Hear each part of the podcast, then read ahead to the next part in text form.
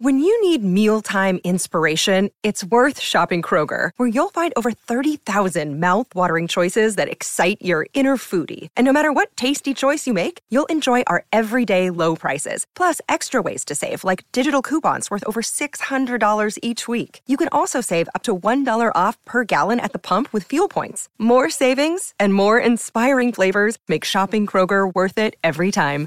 Kroger, fresh for everyone. Fuel restrictions apply.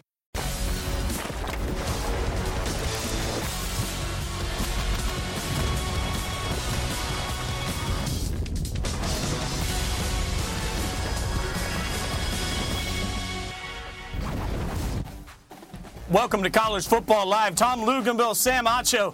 I'm Jason Fitz. Gentlemen, the AP Top 25 poll was released earlier today. Let's take a look at how the voters have them stacked up. We'll start them from the bottom, but they're here. Got three group of five teams in the entire rankings, the last three spots of the AP poll. BYU, Houston, Cincy join Wake Forest and Ole Miss at the bottom five of the rankings. Next up on the list, in their first season under Dan Lanning and with Bo Nix running the offense, Oregon just misses out on the top 10. Oregon's former coach, Mario Cristobal, now with the Miami Hurricanes, they come in at 16 in the preseason poll. And of course, when you get to the top 10, there's not much surprise in the top three. Alabama, Ohio State, and Georgia top the poll. Clemson, Notre Dame round out the top five. Utah becomes the Pac 12's highest ranked preseason team since Washington was sixth in 2016. Further down, Oklahoma comes in at ninth, their lowest preseason ranking since 2015. Of course, they are now in the post Lincoln Riley era. So, rankings mean we get to question them. Lugs, I'll start with you. Did they get the top three right? You know, I think they did. I think they hedged their bets a, a, little bit here. You look at Alabama, you've got the quarterback back. You won in the transfer portal at wide receiver and at running back. You got Jahmyr Gibbs coming over from Georgia Tech, and they're going to be loaded on defense. And so I like where, where they've got Alabama slated. I look at Ohio State at number two, guys, and I saw them last year. Whatever their deficiencies might have been on defense, trust me, it wasn't talent. It might have been age, it might have been a lack of experience, but they are going to be vastly improved under Jim Knowles on defense to go along with that offense. And then thirdly, I kind of like where they've got Georgia at three as, as opposed to two because we haven't seen yet whether or not Georgia can just replace, plug and play, and hit the ground running like we've seen before from Ohio State, Clemson, and Alabama. I think that's what the voters are waiting to see with Georgia. Yeah, and I think the top three are definitely right. Alabama, in a lot of ways, had a down year last year and still made it to the national championship. You got Bryce Young coming. I mean, that's that's that's that's that's the crazy part about all of this, right? Bryce Young coming back, Heisman Trophy winner. Will Anderson coming back, the best player in college football. You got Dallas Turner on the other side of Will Anderson, right? Number two, TreVeyon Henderson, C.J. Stroud, Jackson Smith-Njigba from the Ohio State Buckeyes. They could be number one, but you can never sleep on Nick Saban. And then Georgia, I still want to see what they will replace on that defense. I think the offense uh, will be, I guess there's still a lot to see, right? Will Stetson Bennett be able to do what he did last year? Will the defense be as dominant as they were last year? I like Georgia at three. I think Clemson is a little closer than we're giving them credit for at that three spot, but I like the top three so far. Yeah, I'm just saying you might have given some billboard material to that number three defending champion. In the meantime, Acho, who do you have as the most overrated team in this poll? I'm going to go with USC at number 14. Last year they were 4 and 8, the lowest win total since 1991. And yes, I understand Caleb Williams is at the helm and Jordan Addison, the Biletnikoff winner, is at receiver. And yes, Lincoln Riley is at their head coach. But at the same time, they have over 40 new players on their team if you include freshmen and transfers. I talked to Lincoln Riley and Caleb Williams at their Pac 12 media day, and they said there's going to be a lot of new faces. And so I don't think they'll be able to overcome the defensive deficiencies that they had last year overnight. Yes, you have star power at offense, but defensively, there are many, many, many question marks. I could not agree with you more. And since you took them, I went ahead and took Texas A&M. And I and I listen. I know the Aggies are talented. I know that. I know they've got good players. I know they've got these high-profile recruits. But you know what I also know? They've had two 10-plus win seasons in the last 24 years, and one of those was 1998. And so until I start to really buy in I got to see some results. Okay, you beat Alabama. But if you're going to get to Atlanta and you're going to play in the SEC West, You can't beat the team that people question whether you could and then lose to teams that you're supposed to beat. So I look at this schedule. You can't lose to Arkansas again. You can't lose to Mississippi State again. You can't lose to Ole Miss. That Miami game September 17th, they've got a quarterback in Tyler Van Dyke. We don't quite know what A&M's quarterback's going to be. So I think they're a little too heavily ranked uh, right now considering we haven't seen them actually do it on the field just yet. Thoughts and prayers to both of your mentions on social media. All right, let's now look at instead of over, let's go under. Luke, who you have as the most underrated team? I think Miami's a bit underrated. And, and, you know, listening to Sam talk about USC, I totally agree. If you took USC's roster as a whole and you took Miami's roster as a whole, I don't even think you can compare the two. I would actually have uh, Miami probably up two to three slots. I would have them over uh, Michigan State for sure. I'd have them over USC for sure. I think they've got a difference maker in Tyler Van Dyke. Uh, they've got a, a, young true freshman, Cyrus Moss. It's going to be a load off the edge. James Williams is a star in the making in the defensive back end. And they finally got a competent offensive line and a run game to go along with that quarterback. So uh, the timing of Mario Cristobal, you inherit a quarterback. It's not like it took over a three and nine program. I still think they're a little bit undervalued. I'm not going with the Miami is back, you know, just yet. But I do think they're they're a little bit better than where they got them ranked. We'll talk about taking over a, a, program that was bad. Baylor in 2020 was two and seven. Dave Aranda took over that team, two and seven year one, goes to 12 and two in year two. They win the Big 12. They beat Oklahoma. Yet for whatever reason, they're behind Oklahoma. I don't get it, right? Like give Baylor the respect they deserve. They're getting better and better and better. A top 25, really top 30 or so defense, a top half of the league offense, and then Blake Shapen coming in at quarterback, giving this offense a new dynamic pass passing attack that they didn't have to the extent that they wanted last year. And so you have a team that beat Oklahoma State in the Big 12 championship, a team that won the Sugar Bowl and beat Ole Miss. I think Baylor is underrated. I think they're going to win a lot of their games like they did last year, and I think they should be higher than 10. At least put them in front of Oklahoma, the team that they beat last year. Come on now. All right, gentlemen, we've got some passionate fan bases that are worked up. They weren't included in the AP Top 25 poll, but I'm here to be a beacon of light in a dark, dark world. All right, let's remember last year, Michigan. Obviously, they started the season uh, outside the uh, outside the AP poll, but they earned their way into the top four and got a spot in the college football playoff. So, Sam, we're going to use Michigan as the model here. Is there an unranked team that you think has a shot of cracking the top 10 ish by the end of the season? Yeah, I'm glad you added the ish in there, right? I'm going to use Michigan as the model and Michigan as the motivation, and my choice will be Texas. And here's why. So sometimes when you think you're a good team and you're ranked outside of the top 25, it gives you added motivation, number one. But number two, it's the dude you see on your screen Bijan Robinson, Heisman Trophy candidate, and you've got an offense with Hudson Card, could be your quarterback, or Quinn Ewers, who could be your quarterback. Now, the defense has been a major question mark, right? Hopefully, they'll get better this year with with, uh, Gary Patterson from TCU. My questions revolve around the Week Two Alabama game. You will be able to test your mettle against the number one team in the nation, and then later on in the season, Oklahoma, Baylor, Oklahoma State. You play a few more ranked teams. So those are my reasons why Texas could be the team.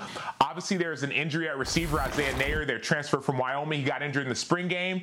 But if they get everything going like Sark hopes, Texas could crack the top 25 and maybe maybe even the top 10 ish.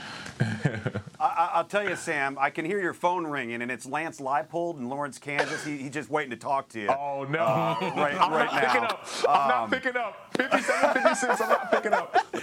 You know, with, with, the news today notwithstanding, um, if Michigan can do it, I'm, I'm going to go with LSU. I, you know, Ha- they got too many athletes, guys. The entire front seven is back on defense in a line of scrimmage league. Obviously, without Myles Brennan being there, they become thinner. But clearly, the competition between Garrett Nussmeier and Jayden Daniels is distinctly competitive. And so I, I think that with their weapons on the perimeter, they've got two serviceable running backs. I'm, I'm interested to see how far along they come in the offensive line, but we know they're going to be extremely well coached. Brian Kelly wins everywhere he is at. And again, it's not as if he just went into a, a, a, situation with a dearth of athletes. They've got athletes in Baton Rouge. Can they all get on the same page and ride on the same train? As Tom mentioned, and we should mention, Myles Brennan was entering his sixth year at LSU, announced today yeah. that he'll be stepping away from football. That leaves Jayden Daniels and Garrett Nussmeier uh, competing for the Tiger spot, uh, for the starting spot for the Tigers. So we'll see how that plays out. In the meantime, there are some takeaways uh, from this AP poll overall. Alabama has made the title game in each of the previous four instances they've been preseason number one. Hmm. It's also LSU's first time starting the season unranked since 2000. The 21 straight years was the third longest streak in football. And for all you conference uh, hype people, the five ACC teams in the rankings ties the conference's most in AP poll history. We'll keep breaking it down, of course, but ESPN's Fantasy Football Marathon kicks on tonight. So we're giving it a college twist on this show. Who do our guys think is college football's QB1? We'll break it down for you next on College Football Live.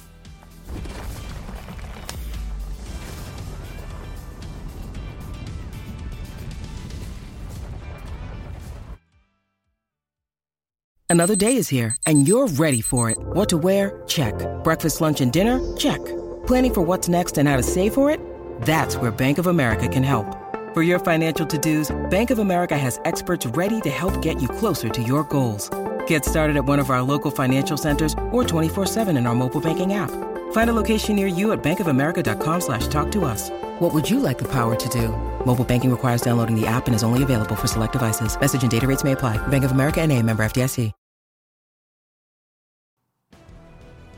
Hope you got your caffeine ready. Tonight, we kick off our seventh annual fantasy football marathon with more than 28 straight hours of coverage on ESPN and ESPN2 that culminates with our fantasy football draft Tuesday at 7 Eastern and simulcast again on YouTube, Facebook, Twitter, and the ESPN app. All the fantasy insight you need to get ready for your fantasy season. I know I'll take all the help I can get. In the meantime, with the marathon happening, we thought since this is college football live, we'd put a college twist on this. So I'm going to ask you guys to go through the fantasy football process. What we're going to do is get your top rated fantasy college player or team at the traditional fantasy football spot. So, Sam, you get to go first. You won the, the drawing backstage. And as a result, who's your QB1?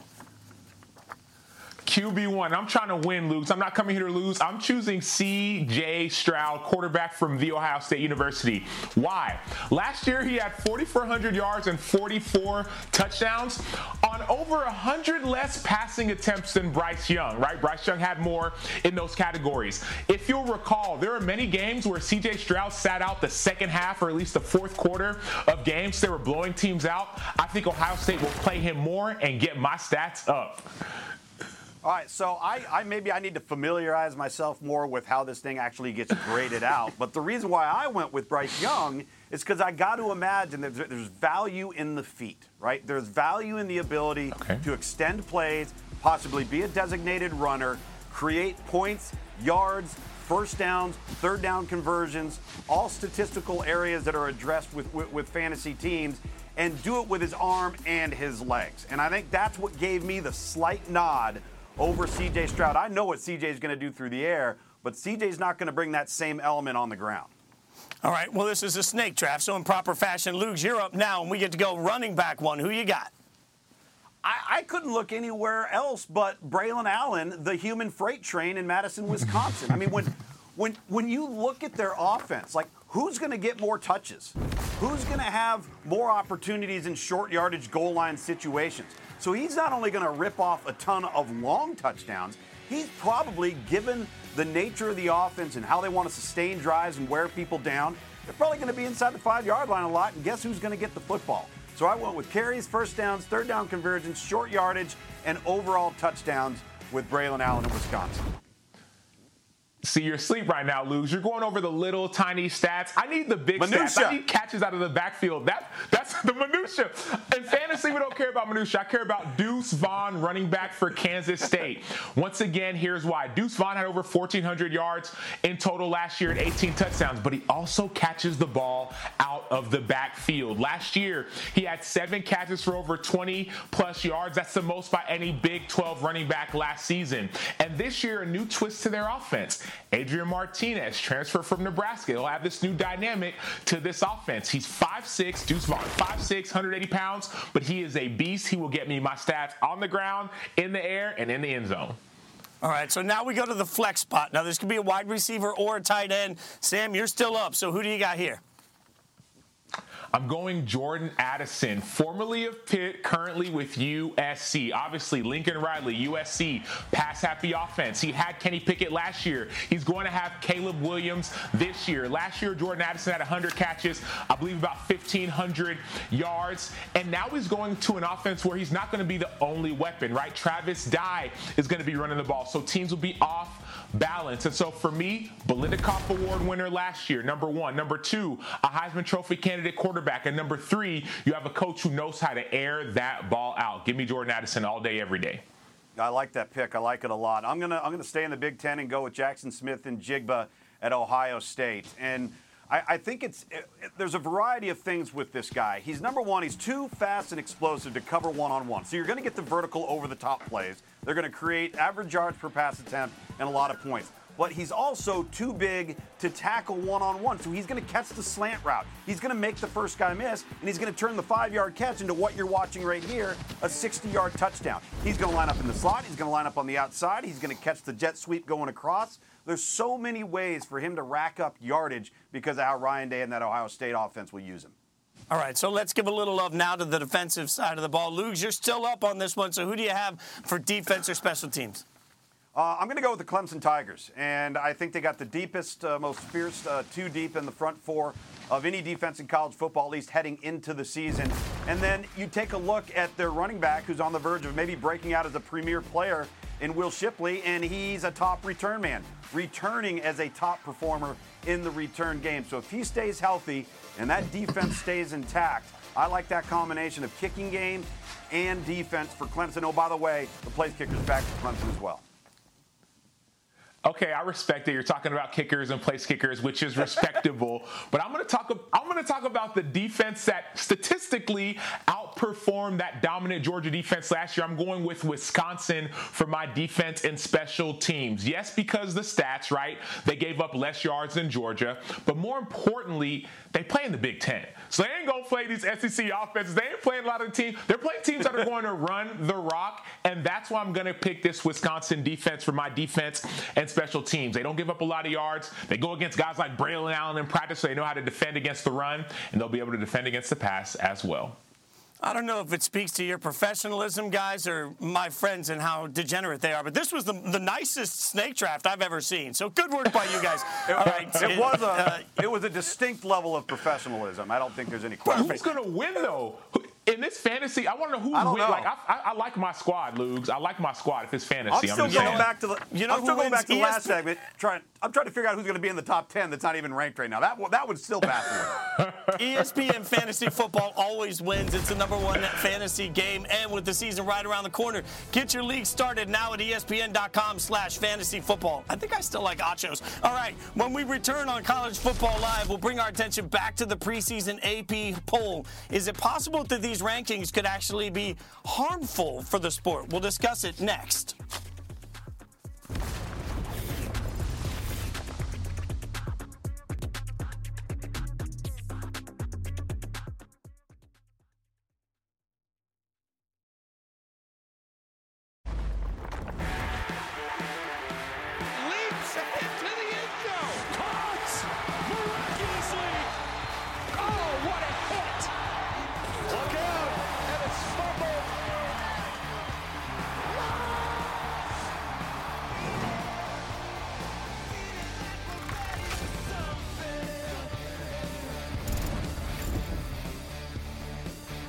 Does the AP preseason poll actually matter? Well, last year's poll was pretty inaccurate. Multiple top five teams from the final rankings were missing from the preseason poll entirely. Plus, three of the 10 teams from the preseason poll finished the year unranked. So, Sam Acho, I'll ask you do you think preseason rankings are harmful or helpful for college football?